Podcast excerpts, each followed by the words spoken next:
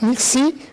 Chers collègues, parmi les fonds des services d'archives universitaires, les papiers émanant de chercheurs, tant dans le secteur des sciences humaines que dans celui des sciences exactes, posent des problèmes spécifiques de conservation, de sauvegarde, de traitement, de valorisation.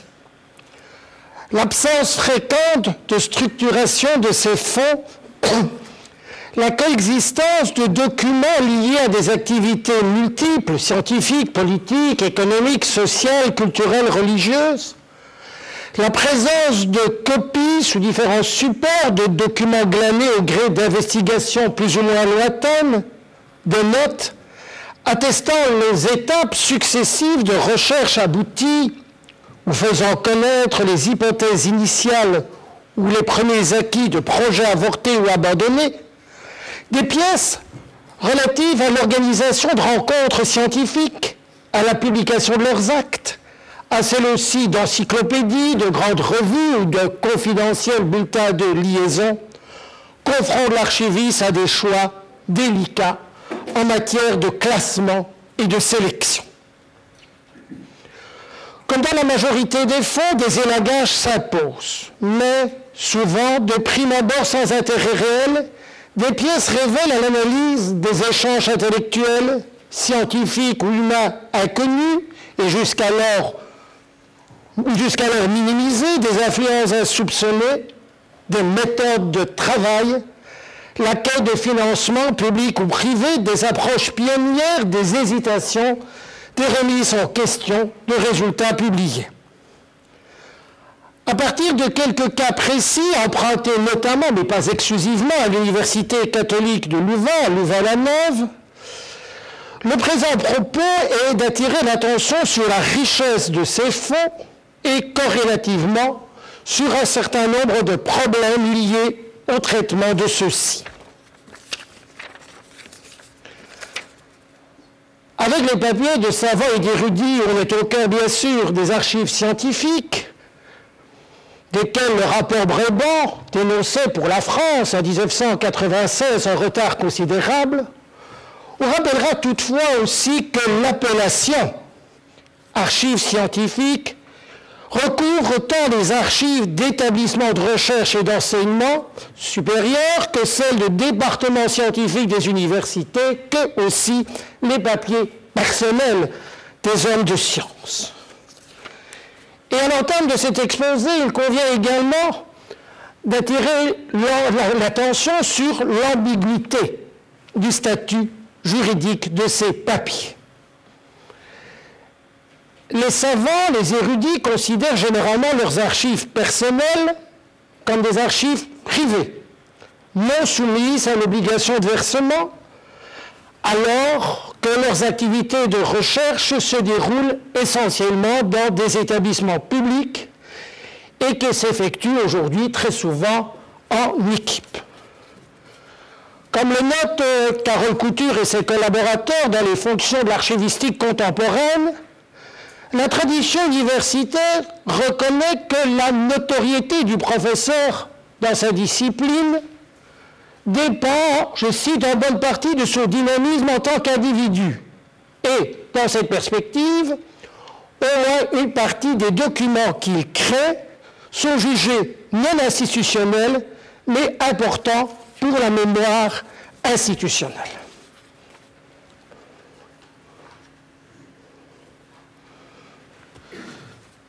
On en arrive dès lors à la sauvegarde, à la valorisation de ces archives, et l'on est dans ce cas-là confronté à des parcours variés.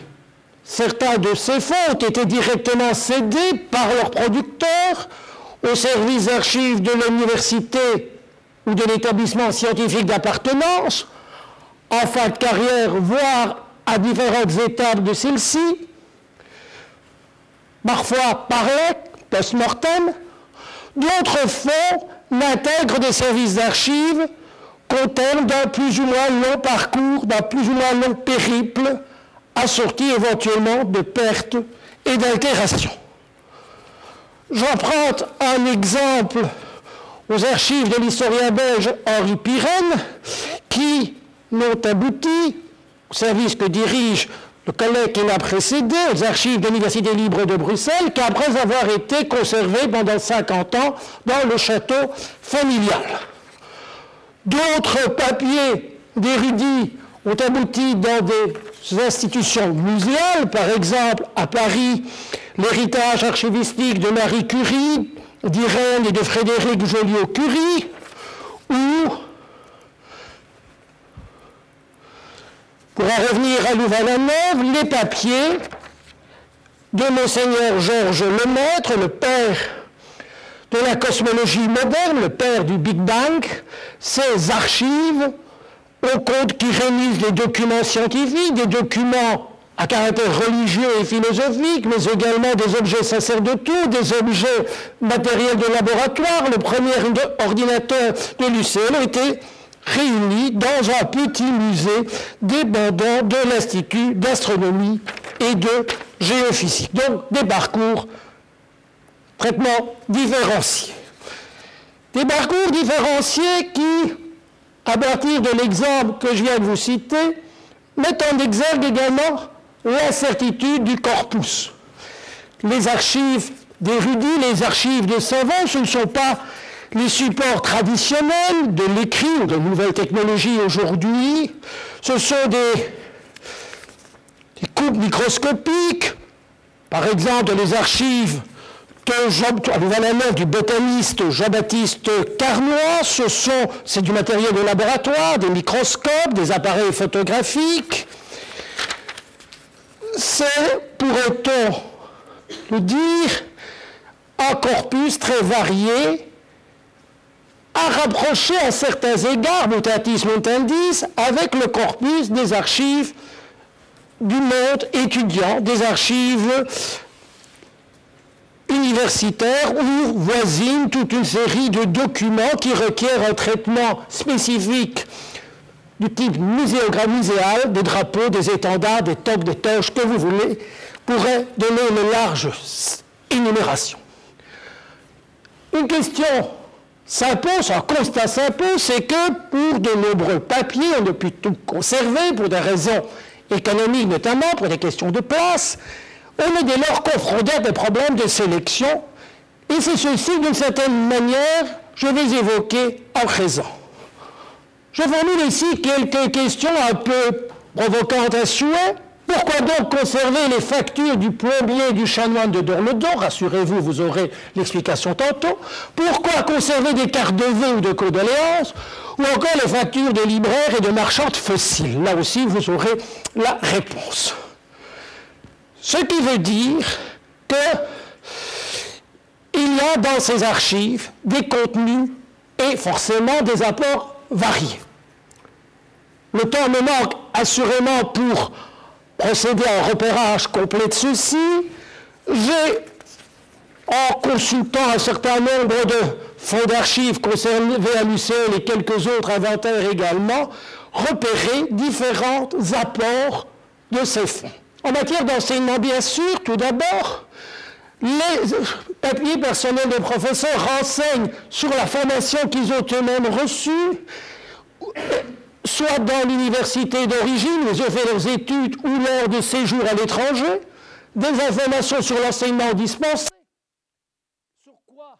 Sont basés leurs enseignements Des supports de cours, une documentation rassemblée, des recueils de textes, éventuellement des traductions d'ouvrages étrangers qu'ils ont eux-mêmes élaborés à l'intention de leurs étudiants, des notes personnelles, etc. Multitude d'éléments. On trouve également, je les énumérerai simplement, euh, des initiatives en matière pédagogique et également la manière dont les professeurs de différentes disciplines organisaient les évaluations, les examens. Il y a des pratiques très différentes que les dossiers personnels permettent parfois de toucher un peu du doigt. Bien sûr, dans ces fonds, beaucoup de documents concernant le vaste secteur de la recherche, les influences subies, le financement de la recherche. Et c'est ici que je vais vous apporter la réponse à cette question un peu provocatrice concernant le plombier il se fait que dans l'université, notamment du 19e ou du début du 20e siècle, certains enseignants sont intervenus de façon tout à fait décisive dans le financement de certains instituts. Henri de Dourloudou, qui était un ecclésiastique, il y en avait beaucoup dans le personnel académique de l'université à l'époque, mais qui était aussi le descendant d'une lignée de gentilshommes Verrier et du Hainaut, qui était riche, pour résumer, qui était le titulaire de la chaire de paléontologie puis de celle de géologie à l'université, a acquis des collections paléontologiques de ses propres deniers et pour abriter ces collections a fait bâtir plusieurs bâtiments, notamment un musée houillé. Vous voyez comme quoi des papiers qui, de prime abord, n'ont aucun intérêt, renseignent sur le financement de la recherche, la création ici d'un outil pédagogique fondamental. Financement de la recherche pourrait illustrer le propos par des demandes de subsides, dont il y a des traces dans les fonds professeurs, ou de l'action de certains professeurs au sein d'organismes nationaux accordant des subventions à celles-ci, comme le Fonds national de la recherche scientifique, soit que les professeurs y siègent comme membres des commissions qui accordent les crédits et mandats de recherche, soit qu'ils soient eux-mêmes demandeurs de fonds. Problème des échanges scientifiques, on aura l'occasion d'y revenir dans un instant. Dans les fonds également, les mémoires, des thèses éventuellement dirigées par ces enseignants et annotées.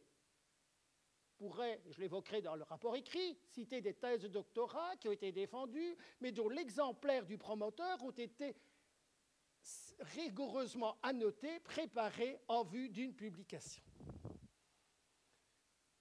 Des informations aussi concernant la diffusion, le résultat euh, des recherches concernant éventuellement des révisions, des remises en question de certains résultats qu'on devine via des correspondances, des remises en question qui n'ont pas nécessairement fait l'objet de publications. Je voudrais réserver une mention particulière à ce que j'appelle la prospection documentaire. C'est essentiellement, et pas exclusivement, dans le domaine des sciences humaines. On trouve dans les papiers d'érudits, notamment des papiers de membres de l'Institut supérieur de philosophie, toute une série de documents concernant l'histoire de la philosophie antique et médiévale.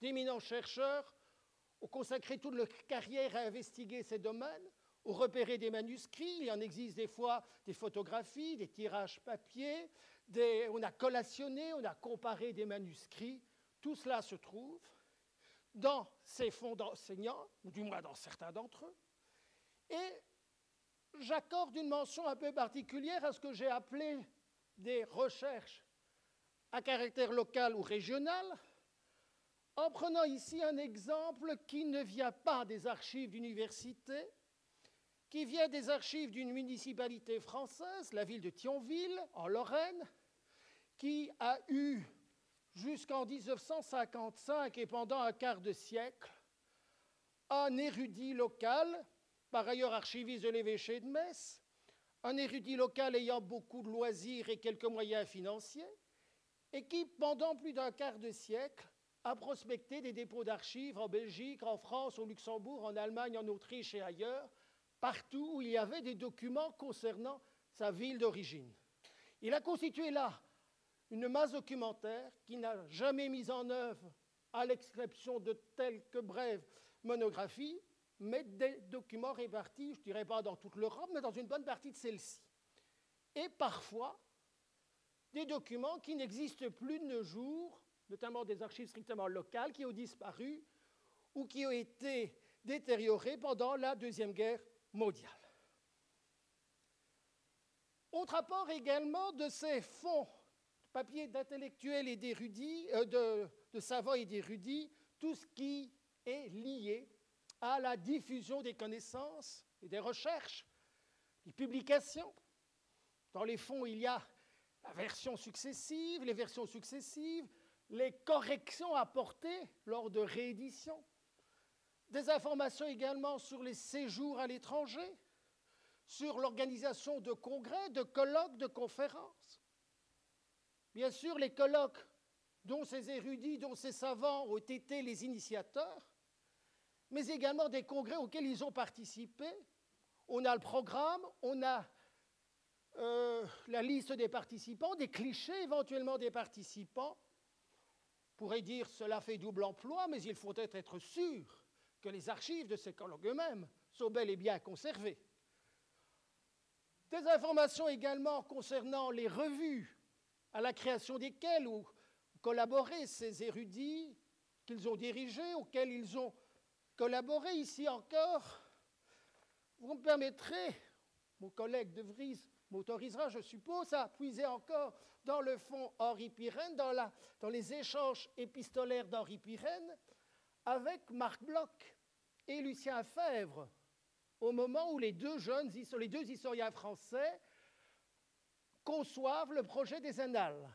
Ils cherchent alors, la correspondance de Pirenne l'atteste, à obtenir le soutien de leurs collègues belges. Alors on fait ça, de sa carrière, ils en espèrent une collaboration concrète, et la correspondance révèle, ils manifestent leur inquiétude sur le succès de l'entreprise. Tout cela débouche bien sûr sur les réseaux scientifiques, sur les sociétés savantes nationales, internationales, auxquelles participent, dont étaient membres ces érudits, ces savants.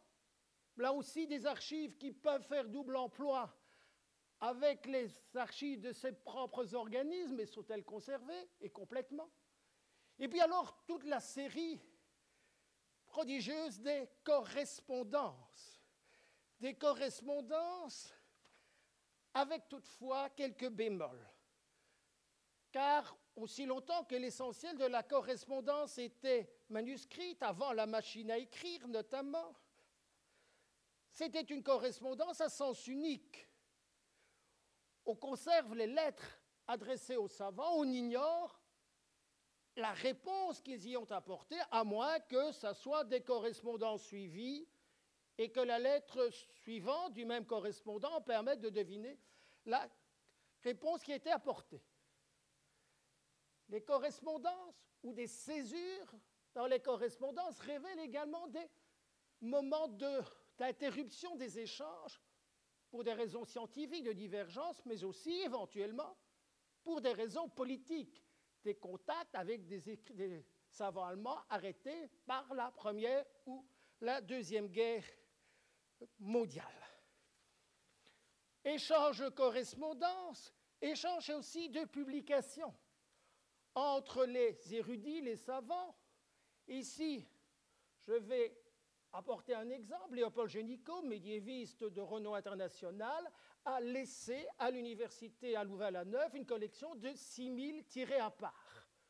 Bon, certains lui étaient adressés pour des raisons administratives, comme il siégeait dans certaines commissions, dans certains jurys, mais d'autres révèlent incontestablement des raisons.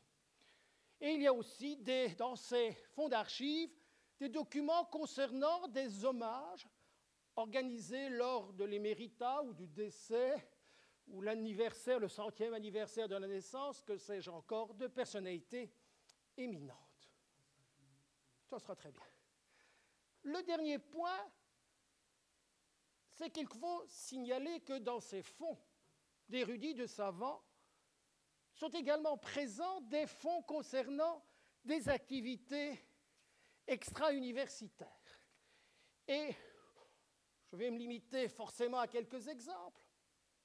À louvain à Louvain, l'Université de Louvain a eu comme fondateur, créateur en 1889 de l'Institut supérieur de philosophie dans le cadre de la crise du modernisme, Désiré Joseph Mercier. Mais pendant 20 ans, Mercier va exercer, va occuper le siège d'archevêque de Malines-Bruxelles, de primat de Belgique, qui va être cardinal, d'où, dans les papiers qu'il a laissés, On est informé sur ses orientations de spiritualité personnelle, les retraites qu'il a prêchées, etc., l'action qu'il a menée vis-à-vis de son clergé, son attitude également face à l'occupant pendant la Première Guerre mondiale, et également certaines de ses actions en matière d'œcuménisme. Donc, un enseignant très actif dans une discipline, mais dont les papiers offrent un regard beaucoup plus large. Un autre personnage, toujours un membre de l'Institut supérieur de philosophie, parce que Mme Hiro et Mme Mirguet viennent de terminer l'inventaire des fonds actuellement déposés de cet institut, donc il y a un facteur de biaisage dans ma documentation. Jacques Leclerc, qui était bien sûr un enseignant, un ecclésiastique, mais aussi un homme d'action, un maître de vie spirituelle, un brillant conférencier, une figure marquante du catholicisme belge. Et dans ses papiers, il y a le texte de multiples conférences euh, euh, présentées dans tout le pays, des articles de presse introuvables ou difficilement repérables ailleurs. Il est temps assurément de conclure, il faut faire des élagages, mais je voudrais terminer en plaidant brièvement, rapidement, pour des élagages prudents, dans un souci de complémentarité des fonds.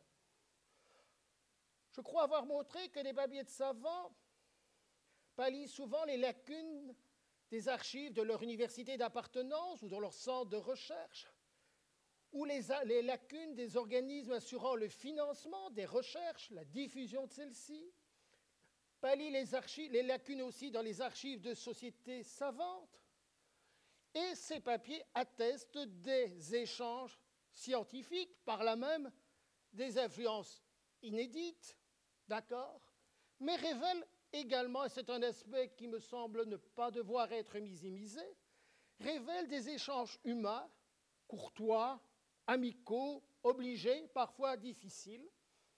Ces cartes de vœux et de condoléances évoquées il y a quelques minutes peuvent en être un modeste indice, par-delà bien sûr des formules plus ou moins stéréotypées et des convenances Je vous remercie.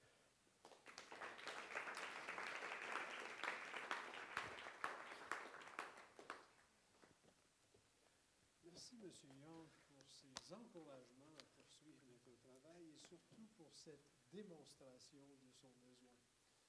Euh, j'ai parfois l'occasion de demander à un directeur de département ou à, ou à un doyen même une manifestation d'intérêt par écrit, en quelques lignes seulement, démontrant l'intérêt réel de telles archives ou telles autres archives pour l'enseignement, la recherche, l'histoire de la discipline, et ma foi, la prochaine fois, je les référerai peut-être à vous pour la façon d'écrire ces choses. Merci. Est-ce qu'il y a des questions pour M. Young?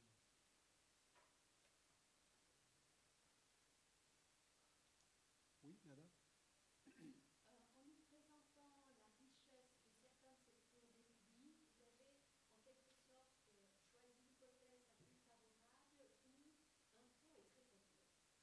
Nécessairement. Oui, évidemment, les exemples, je les ai puisés dans les fonds les plus intéressants.